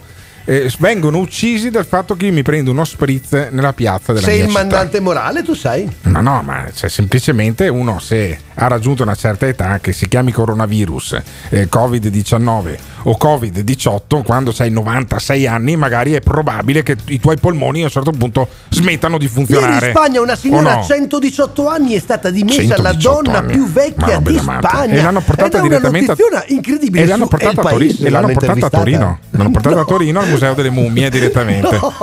Ma tu vorresti, vorresti, tu vorresti vivere fino a Ma no, ma 118 che due palle, capito? Ma sai quanti scudetti Eh. la Juve mi toccherebbe vedere? Ma no, Sentiamo ma che Boccia, noia. Sentiamo Boccia. Ma guardi, noi vogliamo tutti la differenziazione territoriale presto, prestissimo, ma dobbiamo farlo in sicurezza. Noi stiamo semplicemente completando il monitoraggio eh, che ha messo in piedi il ministro Speranza ed è stato accettato da tutte le regioni, quello ultimo rigoroso. E poi in funzione delle differenze territoriali, eh, questo l'appe- la- la- l'auspicio del Presidente del Consiglio, dal 18 maggio probabilmente ci saranno delle regioni che potranno fare tante di queste cose, ma in sicurezza. E lo ribadisco, se c'è una regione che per propaganda politica ma anticipa di capito 5 benissimo giorni questo, l'apertura Ministro, di un centro estetico e lo fa senza linee guide INAIL, si assume una responsabilità gravissima sulla sicurezza del lavoro del lavoratore e anche per il contagio del cliente. Ha senso farlo dopo 5 giorni? Io penso di sì. Differenze territoriali, Alberto. Hai capito? No, per, io, cui, io for- io no, non esattamente. Ma per cui a Bolzano in com'è? Austria, a Bolzano e in Austria puoi prenderti il caffè. A Cortina no. Per Capi- esempio. Eh, lì probabilmente qualcuno ha ancora i confini nel cervello. E cosa vuoi che ti dica? Abbiamo sentito anche il ministro Boccia, quello che dovrebbe chiarire quella che è la situazione e la gestione delle regioni, invece non sempre è di aiuto, diciamo spesso, e invece ci complica un po' le cose. Ma vogliamo capire insieme a voi, eh, vogliamo capire insieme a voi, se è giusto eh, riaprire tutto tutti insieme o se bisogna fare delle differenze, il caso Piemonte, il caso Lombardia, bisogna eh, monitorare sempre quanto eh, ci dicono i dati della protezione civile oppure basta, è ora di finirla, cambiamo pagina. Dai, vogliamo saperlo da voi come la pensate 351 678 6611. This is the morning show. Che solfazioni, che spironi, neanche al Vesuvio e nemmeno l'Etna si è pronto a, a fare un'eruzione del, del globo terrestre, cazzo. Cioè, scusa, non ho capito neanche bene cosa esattamente ci stessero eh, comunicando, Io però è un Vesuvio- momento bello. eh, un a Vesuvio e a Etna poi eh, secondo me è successo Ti qualcosa. perso un attimo, eh, Però così. questo nostro ascoltatore può riformulare il suo Sì, messaggio esatto. al 351 678 6611 e adesso finalmente, caspita, finalmente Sì, però dai, dopo due ore di eh, trasmissione mi cosa. fate ascoltare Luca Zaia. Sì, ma sei taci, fissato. taci, taci giù anche tu cazzo che sta parlando Luca Zaia. Silenzio tutti quanti. Per la regione del Veneto, fatti salvi appunto i- il, fatto salvo il rispetto delle indicazioni di natura sanitaria, e questo deve essere detto in ogni occasione, e con un assoluto senso di responsabilità la regione del Veneto chiede che si apra tutto. Il Veneto è pronto a ripartire, fatte salve le indicazioni della comunità scientifica e il rispetto di tutti i parametri di sicurezza. Ma dal 10 di aprile, dice il presidente Zaia, i dati di contenimento del coronavirus registrati in regione sono sempre stati positivi e a questo punto l'ultima scadenza per le riaperture fissata dal governo per il primo giugno può essere anticipata al 18 maggio. Ma come dal 10 di aprile i dati sono stati positivi? Non dovevano esserci 2 milioni di veneti contagiati entro il 15 di aprile? No, vabbè. Ma, però- ma- ma poi c'è stato il lockdown. fatta prevenzione. Ah, se bravo Pirri, bravo stata- Pirri. Ah, ok, Perché perfetto. Alberto ci prova sempre a fregarci. Allora io capisci? quando torno a casa oggi alle mie bambine dico, vedete, se non- noi non avessimo il tetto, per esempio, no? Eh, avremmo, eh, pioverebbe dentro casa. beh, è vero, Eh, è Sì, vero. ho capito, però cazzo, cioè, eh, ho pagato una casa per avere un tetto, non è che adesso mi stupisco perché è stata fatta un po' di prevenzione, ma andiamo avanti con Zaia. È fondamentale che si deleghino le regioni, ormai insomma i binari all'interno dei quali muoversi ci sono, quindi non c'è nulla da inventare, no? Ci sono le linee guida delle- dell'INAIL, se non ci fossero ci sono le linee guida che la nostra regione ha già stilato per eh, ristoranti, per barbieri, parrucchieri o quant'altro, che sono molto semplici, scritte da tecnici della sanità e penso che in questa direzione noi dobbiamo trovare una soluzione. La soluzione è quella di delegare le regioni a provvedere all'apertura da dal 18. Per il Veneto, il 18 maggio si devono riavviare i motori di quelle attività che sono ancora chiuse e che per questo stanno vivendo situazioni di profonda difficoltà.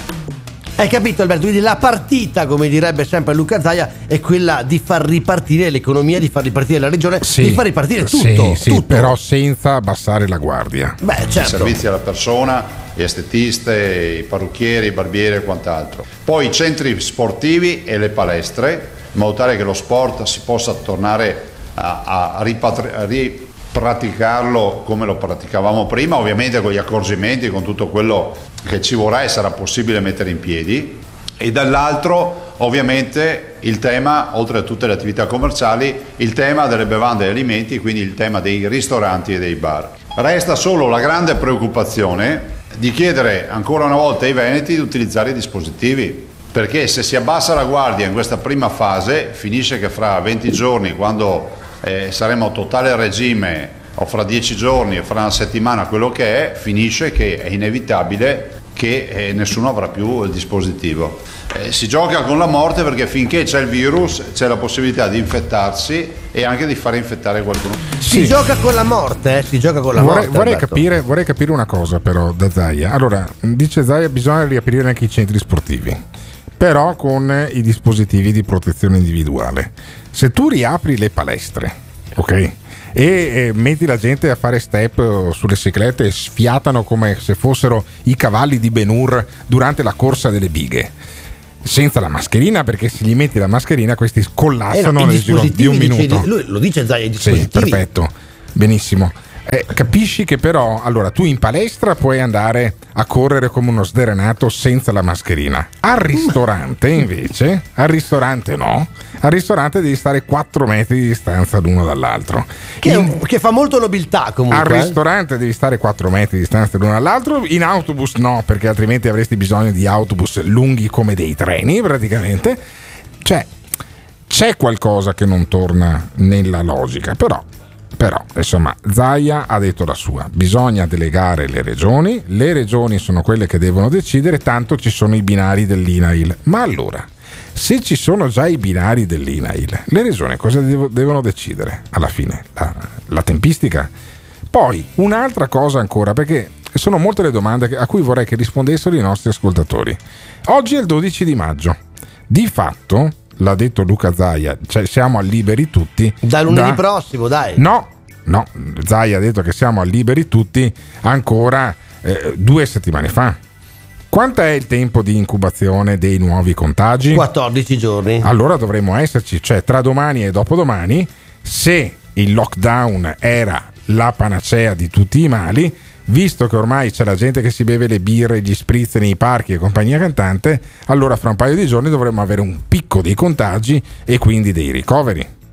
Oppure, oppure non serviva un cazzo e, il virus sta degradando, magari perché è artificiale come sosteneva No, Zaia. Alberto, no, perché non aprire sono molte- parentesi. sono molte le implicazioni. Io, a me a te che mi sembra incredibile. sono molte le implicazioni di questo apriamo tutto quanto, quando fino a due settimane fa invece si diceva ah se non portate le mascherine moriamo tutti e, e quindi dobbiamo stare attenti e state a casa, state a casa, state a Resta il casa e adesso apriamo, tornano apriamo, conti, a apriamo. me, eh. Scusami, non ti torni i conti perché? tornano. Perché?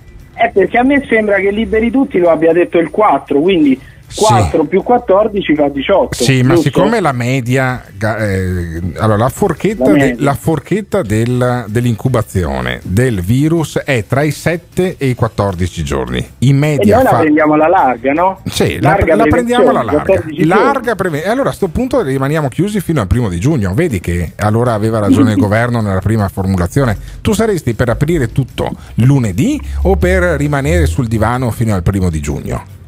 Io sarei per riaprire tutto, ma in base ai dati, quindi ai dati. differenziati per regioni. Però Eh. poi va, va spiegato ai compagni di partito di Zaia della Lombardia e del Piemonte che non vorrebbero far ripartire gli altri prima di loro. Eh vabbè, spiegato a eh, vabbè, e lì ci sono sempre poi i galli dentro il pollaio della Lega che baruffano tra di loro. Grande il giovane Piri, provocatore, chiama compagni i colleghi leghisti di Zaia, straordinario quel tra le righe, così, giusto per punzecchiare un po'. 351 678 6611, riaprire tutto subito da lunedì oppure no, aspettiamo giugno. In diretta 9.08 minuti primi di questo martedì 12 maggio 2020, questo è il morning show tutti i giorni dalle 7 alle 10 sulle frequenze di Radio Caffè in FM in Trentino, in Veneto in Emilia, poi c'è anche la possibilità di ascoltarci dallo streaming del sito, l'applicazione oppure altri sistemi eh, che permettono di eh, far arrivare questa emissione radiofonica ovunque praticamente. E in questo momento stiamo parlando di mascherine, di fase 2, stiamo cercando di capire che cosa succede da lunedì prossimo. Un altro che ha parlato e che parla spesso ultimamente, va detto, visto anche il suo ruolo di sottosegretario all'interno, è Achille Variati, ex sindaco di Vicenza, che ancora una volta è tornato sul discorso riaperture, caro Alberto. E cosa ha detto? Sentiamolo. per il Veneto, sicuramente ormai stiamo andando verso la tesi che con il 18 saranno aperti non solo i, i- i- i luoghi di commercio, ma anche i bar, ma anche i ristoranti, ma ritengo anche i parrucchieri, ma ritengo anche eh, i servizi alla persona. Il sottosegretario all'interno Achille Variati ha ribadito in diretta Skype con chiarezza ciò che in giornata è stato poi confermato anche dal ministro agli affari regionali Francesco Boccia. Dal 18 maggio aperture differenziate tra le regioni potranno, ha affermato Boccia, riaprire gran parte delle attività economiche, facendo inoltre sapere che da giovedì saranno pubblici i dati dei contagi di ogni regione. Pubblici ai dati, pubblici. Beh, non è che se li tenevano segretamente Sì, non adesso. è una grande roba novità. è? Però, però diciamoci anche la verità che i dati spesso sono un po' dati alla cazzo. Ecco, adesso che Ah. è passato l'emergenza si può dire, quando per esempio uno ha a che fare con eh, colleghi di altre redazioni di altre città, poi ci si confronta e si rende conto ogni giorno che i numeri insomma, non è che Non tornano, tornano, sempre. non tornano. Però Ma insomma, infatti la differenza sarà da dati alla cazzo a dati pubblici alla cazzo. Ah, benissimo, Ma che benissimo. meraviglia! La voce di Pirri che mette il punto sulla questione davvero difficile. Però Ma sentiamolo la ancora, questione eh. dei dati è una cosa fondamentale perché eh, in caso di richiusura, non di riapertura, cioè ci potrebbero essere delle condizioni per cui al liberi tutti schizzano in alto i contagi, perché altrimenti vorrebbe dire che siamo stati dentro per niente. Ok? Perché è evidente no. Allora, se ci sono ancora in Veneto 50-60 contagiati al giorno, nuovi contagi al giorno, quando eh, Ivan andrà ad ubriacarsi in piazza, i con- nuovi contagiati saranno 600. 600 e il giorno dopo saranno 1200. Hai capito? Perché se rimangono 50 o 60 vuol dire che io potevo ritornare a bermi lo spritz un mese prima. Ma non sei astemio tu? No, eh, a me lo spritz mm, senza, senza prosecco piace anche. Sentiamo variati allora sulla riapertura differenziata. Il monitoraggio fatto dalla Regione Veneto è iniziato su queste richieste del governo e con i parametri del governo il 4 di maggio e finisce sostanzialmente domani. Questo monitoraggio darà eh, la- il, il quadro della capacità diciamo, di reazione sanitaria del Veneto ad una possibile ripresa del virus e eh, l'andamento epidemiologico in Veneto. Vabbè, e quindi insomma capiamo se ci sono degli aumenti di contagi, se siamo in grado di reagire oppure no. Visto che ci sono centinaia di posti di letto liberi in ogni regione, direi anche di sì. Ma Variati dice bene i sindaci. Lui che è stato sindaco. I sindaci, anche il sindaco di, di Vicenza che lei citava, a raccomandare ai cittadini che occorre che mantengano quelle precauzioni, che poi alla fin fine sono due, il distanziamento l'uno dall'altro, la mascherina, i guanti. Sono piccole avvertenze, fastidiose? Sì, fastidiose, ma essenziali, perché il virus circola, c'è ancora gente che muore. Sentito la voce dell'istituzione, C'è ancora eh, gente che cita muore. e loda anche il, il- l'ex collega, cioè in qualche modo collega eh, avversario politico Rucco, eh, che è il sindaco di Vicenza, nostro caro amico, e poi dopo dice, eh, elogia un po' i sindaci in generale comunque. Ecco. Vabbè, e comunque bisogna tenere, tenere i guanti. Io devo ancora capire perché. I guanti, Alberto. Perché i guanti? Ma non lo so, guarda, mi dà No, un fastidio. spiega- guarda. spiegami perché i guanti, Pirri. Tu lo sai le cose. Perché i, i I guanti? guanti vanno tenuti perché quando si è in giro si entra in contatto con le persone, Sì. con gli oggetti, eccetera, puoi contrarre il virus, magari ti, ti gratti un occhio quando torni a casa o ti metti le mani in faccia quando Eh. Cioè, torni a allora, casa, quindi allora, fammi tocchi capire. altri oggetti che hai all'interno della casa, Eh. quindi quando arrivi a casa ti togli i guanti e Ah, in teoria ok. non dovresti avere eh, tracce di virus sulle mani. Ma se, io i guanti, ma se io i guanti me li, me li tengo per due ore, poi mi gratto un occhio durante quelle due ore a là, non Ma serve a niente infatti, il ma infatti Va- Variati fa il sottosegretario del governo ma non conosce neanche i decreti perché i guanti non sono obbligatori. Ah, non sono obbligatori, hai obbligatoria. capito? Ma Eh, vabbè, stiamo lì a guardare tutto quanto. Il adesso. sottosegretario agli interni. Tra insomma. l'altro credo che il decreto del Presidente del Consiglio dei Ministri non sia mh, obbligatoria nemmeno la mascherina, ma lo sia in Veneto perché lo hanno deciso i Veneti. Non so se... Credo che sia obbligatoria solo all'interno e all'esterno su decisione regionale. Ecco, vedi, su decisione- in Lazio è obbligatoria la mascherina? Sì, assolutamente, Ah, ma noi ok. facciamo, noi facciamo anche i tamponi drive-in come il McDonald's, Drive-in, tu vai all'ospedale e ti, ti fanno il tampone in macchina, è Bello, bellissimo. bellissimo. Eh, pensa, se, Straordinaria. pensa se durante il tampone ti tamponano, sarebbe ancora, ancora più straordinario. 351 678 6611 Ma non l'abbiamo mai chiesto Ma voi ve l'hanno fatto il tampone? This is the morning show. Avventure e ristoranti con 4 metri di distanza. Faremo un mega tendone in piazza mercato, magari con mega ristorante, serviti da droni. Serviti da droni non è per niente male. 351 678 6611, sì perché stiamo parlando di ripresa, perché da lunedì si riapre tutto, anziché no, e poi ci verrebbe anche da dire che ehm, in tante città comunque insomma è già ripartito quasi tutto, quasi ecco, si Beh, può dire, dai. A Bolzano sì, eh, in Veneto ni, nel senso che poi a Vicenza... guarda Bolzano come un Sì. faro. Eh beh, ecco. Bolzano è l'unica città, in, eh, l'unica provincia in Italia che avendo l'autonomia anche su quello poi ha deciso di riaprire. Ci aveva provato la Calabria ma gli è andata male e adesso sentiamo come si preparano psicologicamente invece i ristoratori e i negozianti di Vicenza perché fanno addirittura un appello agli industriali dicendo date i soldi a noi. Io la trovo una, una cosa abbastanza incredibile, però succede di tutto a Vicenza. Senti. Eh, Io vorrei chiedere a tutti gli industriali, Berlusconi, Mediaset, Parmalat, eh, Agnelli, tutti i grandi industriali, dateci una mano a noi piccoli artigiani, non solo alla sanità, sì che è giusto, ma ci siamo anche noi. Con il vostro contributo possiamo aiutare tanti commercianti che sono in difficoltà, hanno delle famiglie, non arrivano a fine mese. Io dico a tutti i grandi industriali, dateci una mano. Proposte come questa di Paolo, il fornaio di Corso Fogazzaro, lanciata attraverso Rete Veneta, sono l'espressione di quanto sia difficile e preoccupante questa fase 2 per gli esercenti. È un po' come puntare sul buon cuore delle banche quando Conte dice dovete fare un atto No, ma d'amore. infatti io me lo vedo al- a Paolo il fornaio di Corso Fogazzaro a Vicenza andrebbe spiegata una cosa che il buon cuore degli agnelli è proverbiale loro lo hanno fatto per il bene dell'Italia per esempio di spostare la sede operativa di, di- di quella che una, volta, che- che una FCA. volta si chiamava Fiat in Olanda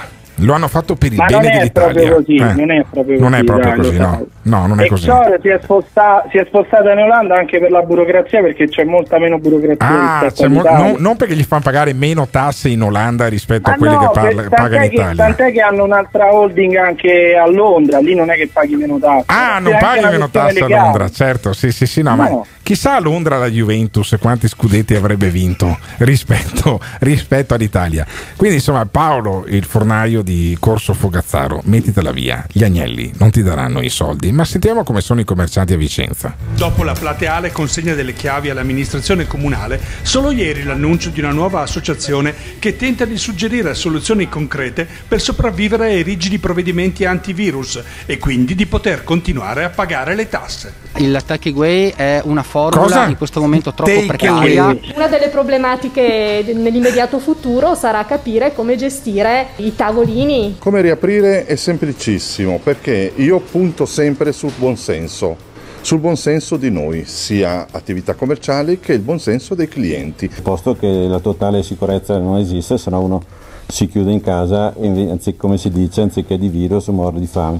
Abbiamo realtà diverse, eterogenee e proprio per questo stiamo chiedendo un appoggio alle istituzioni. Beh, Alberto, sta roba del takeaway però va, va risolta. Il eh. takeaway. Allora chiamiamo direttamente quello dell'associazione e visto che vogliono l'associazione di questi baristi di Vicenza, sì, baristi, ristoratori, si chiama Guia, l'abbiamo già sentito, si chiama Amico Perinetto, lo mettiamo in collegamento con l'istituzione che noi abbiamo sotto mano nel taschino radiofonico che è Gio Formaggio Beh, sì, e dai, vediamo se facciamolo. riescono a combinare qualcosa. Perinetto formaggio. Pe- la coppia peri- giù Pirri Perinetto dentro, dentro nell'arena Perinetto e formaggio Ma- il barista e il consigliere ma che regionale straordinarie cose accadono al morning show. Ma io vorrei chiedervi, ma c'è una trasmissione più figa di questa? 351 678 6611 fino alle 10. Radio Caffè. E godiamocelo, godiamocelo perché non si è ancora capito quando, ma fra un po' si va a votare, quindi poi c'è silenzio elettorale, come facciamo poi a sentire la voce, il parere, la passione e l'energia di Gio Formaggio, caro Alberto? Gio, For- Gio adesso, Formaggio è anche, è anche un ristoratore, quindi capirà poi i ristoratori e. e Ma i- quante se- cose è Gio Formaggio? Ma Gio Formaggio fa il consigliere regionale. Mm. Ha smesso di fare il sindaco Da poco. da pochissimo ad Albettone e però ha anche, Fa anche ponti. Poi, mica, poi mica, mica Gio Formaggio, ma i suoi fratelli e sua mamma gestiscono Esatto. il ristorante Lui fa il bello, diciamo. alla torre, alla torre di Albettone. E eh, ce l'abbiamo in diretta, Gio Formaggio. Abbiamo appena sentito un servizio di Rete Veneta con gli esercenti di Vicenza che sono esasperati. Dicono fateci riaprire, fateci riaprire con delle regole chiare e dateci una mano. Si appellano addirittura agli agnelli perché diano una mano agli artigiani e ai commercianti di Vicenza. Mi viene da ridere perché figurati, te li vedi tu, Gio Formaggio, gli agnelli che danno dei, dei soldi a fondo perduto per i commercianti di Vicenza? Eh, vedo- quella lì la vedo un po' dura, un po' utopica, però sai, quando gente che ha un bar, un ristorante, una locanda, un'osteria. È disperata perché eh, siamo, e mi metto dentro, disperati da, da un punto di vista eh, lavorativo e soprattutto di prospettiva futura, Cioè, si, rivol- si- Eh. si rivolge a chiunque perché sai, fresca fresca di ieri sera Sì. a mezzanotte con Cosa è mio successo? fratello, Ah. messaggiato, Tuo detto, fratello, tuo che- fratello è quello che gestisce il ristorante? se gli ho detto guarda che si può riaprire il 18, gli ho mandato il, il link del sole 24 ore con le distanze eccetera, dopo 10 minuti mi fa ho letto tutto, io non apro. Ah, non apre tuo fratello. Perché Sì, non aprite? perché- Perché, non aprite?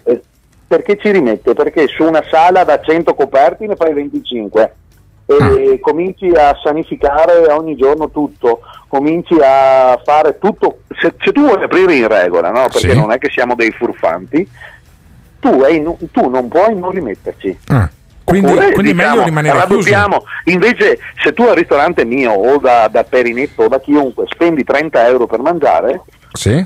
Per starci dentro dovresti spenderne 50. Ah, ok. E, E quindi, allora e quindi rimane che vuoto. Nessuno. Rimane vuoto. Perinetto che è, stato, che è stato citato adesso da Gio Formaggio È uno, anche dei componenti, è uno dei componenti di questa nuova associazione che si chiama Guia. e lui è il Che titolare brutta del gente Big. che frequenta questa trasmissione, che Eh, brutta però, gente. però Gio Formaggio, i- i- gli associati di Guia di questa associazione eh, si appellano, dicono abbiamo bisogno delle istituzioni al nostro fianco. Per fare cosa, Perinetto? Buongiorno.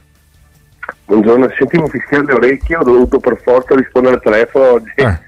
Ma Va bene, perché, ragazzi, sì. perché, perché, eh, volete le istituzioni al vostro fianco per fare cosa? So che state combinando qualcosa per sabato a Vicenza. Cos'è esattamente? Le istituzioni al nostro fianco sono fondamentali perché abbiamo, cioè, non c'è altro modo di farsi sentire se non grazie alle radio, a- alle televisori, eh, alle, alle tv e Sì. soprattutto alle istituzioni perché Alle chi può portare la voce. Beh, noi Eh, abbiamo un può- consigliere regionale, no? Che è Gio Formaggio, che è collegato. Cosa vorreste da Gio Formaggio? Ma allora l'unica cosa che si può volere al giorno d'oggi è eh, che quello che tu- di cui tu hai bisogno, non sempre ci sono delle risposte, non sempre ci sono comunque delle, delle- delle cose fattibili, ma, ma venga riportato a chi di dovere. Per Ah, questo problema. quindi venga Cioè, riportato al governo. Cioè, Gio Formaggio dovrebbe essere il vostro portavoce al governo. Siete messi malissimo. Ti do questa notizia. Assoluta- Perinetto, assu- eh sì, sceglitene un Ma- altro. Ho, ho letto qualcosa sul, sul personaggio. Ah, no, vabbè, però, insomma, Comunque, però Gio a è un tecnico, è anche un ristoratore. Ha appena spiegato quali sono le a problematiche. a parte- a parte- Ma siete a pronti, lunedì, siete pronti per lunedì, Mirko? Allora, mi permetto di informarmi. Allora, le istruzioni ci servono anche perché sabato, come, par- come avevi provato a, dire prima, eh, facciamo questa specie di flash mob. Un flash mob? eh, Dove? un- in, a Vicenza. A Vicenza. E cosa fate cosa durante questo flash mob? Praticamente c'è solo consegna la, pre- la presenza davanti al tribunale. Davanti al tribunale? Davanti al tribunale Sì, di Vicenza? Sì, davanti al tribunale perché siamo stanchi di, no- di- di no- di sentirci traditi. E andate a costituirvi, cioè è diventato un reato Andiamo- fare il ristoratore? Sì, andiamo a portare il nostro eh, simbolico libro eh, in tribunale. Ah, quando si fallisce, insomma. ci- Eh. Prima di essere dichiarati falliti dallo Stato, preferiamo dichiararci falliti noi a queste condizioni. Ma Gio Formaggio, ma vai anche tu in tribunale con, eh, con i ristoratori, con Mirko Perinetto e con gli altri di questa strana associazione che si chiama Guia? Ci vai anche tu, Gio Formaggio, in tribunale? Certo, ci Ah, come ci vai perché- Ma e saresti il primo politico che va spontaneamente in tribunale? Di solito vanno quando hanno dei guai giudiziari. Vanno a dire non è vero. non è- Tu, non tu la, tu la previeni invece questa cosa qua. Diciamo che ho una certa, ho una certa confidenza con i tribunali, eh, sia di Vicenza, Milano, eccetera. Quindi non, eh, sabato mattina sarò presente assieme a loro, ma Ah. non, guardami, non con la fascia da sindaco. Sì, anche, anche- anche che perché non lo, sei, emblema- non lo sei più em- e non puoi più emblema-. Eh. emblema della regione. Sarò Sì. vestito da cuoco. Ah, vestito da cuoco. Vestito da cuoco, guarda, io una scena da, da- da cuoco e porterò un panaretto in mano. Oh, perfetto. Allora, io, che- io una scena del genere non voglio perdermela. No, che- Sabato sarò anch'io a Vicenza per Eh, gustarmi aspetta, se, ti invita, qua. se, ti invita, se ti invita Mirko Perinetto, sì, se no non puoi venire. Mirko, così, posso venire? Non sei un ristoratore. Eh, vabbè, ma Eh, ne ho, perché- te- ma tenuti Perché ho io le chiavi della città. ne ho tenuti, ne ho tenuti un sacco di, ne ho tenuti un sacco di ristoranti in piedi con la mia attività mangiatoria e quindi mi sento un ristoratore onoris causa. Mirko, posso Allora, venire anch'io alla manifestazione sabato Ma in magari- tribunale? Allora, sì, la- sai che non, si- non- non sono manifestazioni queste, è un Ah. raduno spontaneo. Ah, ok, quindi è un presidio. È un presidio, È non un- è un corteo, non fate nessuno. Non No, lanciate no, bombe no. carta, non fate come quelli dei centri Anche perché, sociali. ripeto, è No, Alberto, Al- Alberto, Dimmi, dimmi. consiglia una cosa in diretta che ci stanno sentendo i- tutti quanti nel Veneto. Sì? E consiglia a Mirko di andare in questura e fare le robe in regola, No, siamo vabbè, ma gente certo. a posto. Vabbè, ma allora fai una, fai una roba. Siete tutti e due di Vicenza. Portalo tu, Mirko Perinetto, in Arrangiatevi, che non questura. a noi. Eh, appunto, vi arrangiate, vi fate i vostri- tutti i vostri moduli del cazzo. Cioè, non c'è da fare niente sul formaggio. E io eh. sabato mattina, sabato mattina poi sarò a Vicenza. Ma poi dov'è che si va a mangiare? Doma- Eh, domanda eh, diciamo fondamentale. Eh, andiamo, a ca- andiamo-. Andiamo a casa da Gio Mirko- Formaggio perché i ristoranti sono ancora chiusi sabato e quindi andremo a Ah, casa che da la Gio multa, me la, Formaggio. be- e la multa me la becco io. No, ma a casa Guardi, tua, dai, ma a casa tua, mica nel, meno. mica nel ristorante, a casa tua. Cioè, cucinerà Va tua bene, allora, moglie. occhi. tua moglie come cucina? Tua moglie come cucina Gio Formaggio? Santa donna. Eh, santa donna, donna. come cucina? Cucina bene o diciamo cucina che, male? che- di- diciamo che il- la cucina non è il suo forte.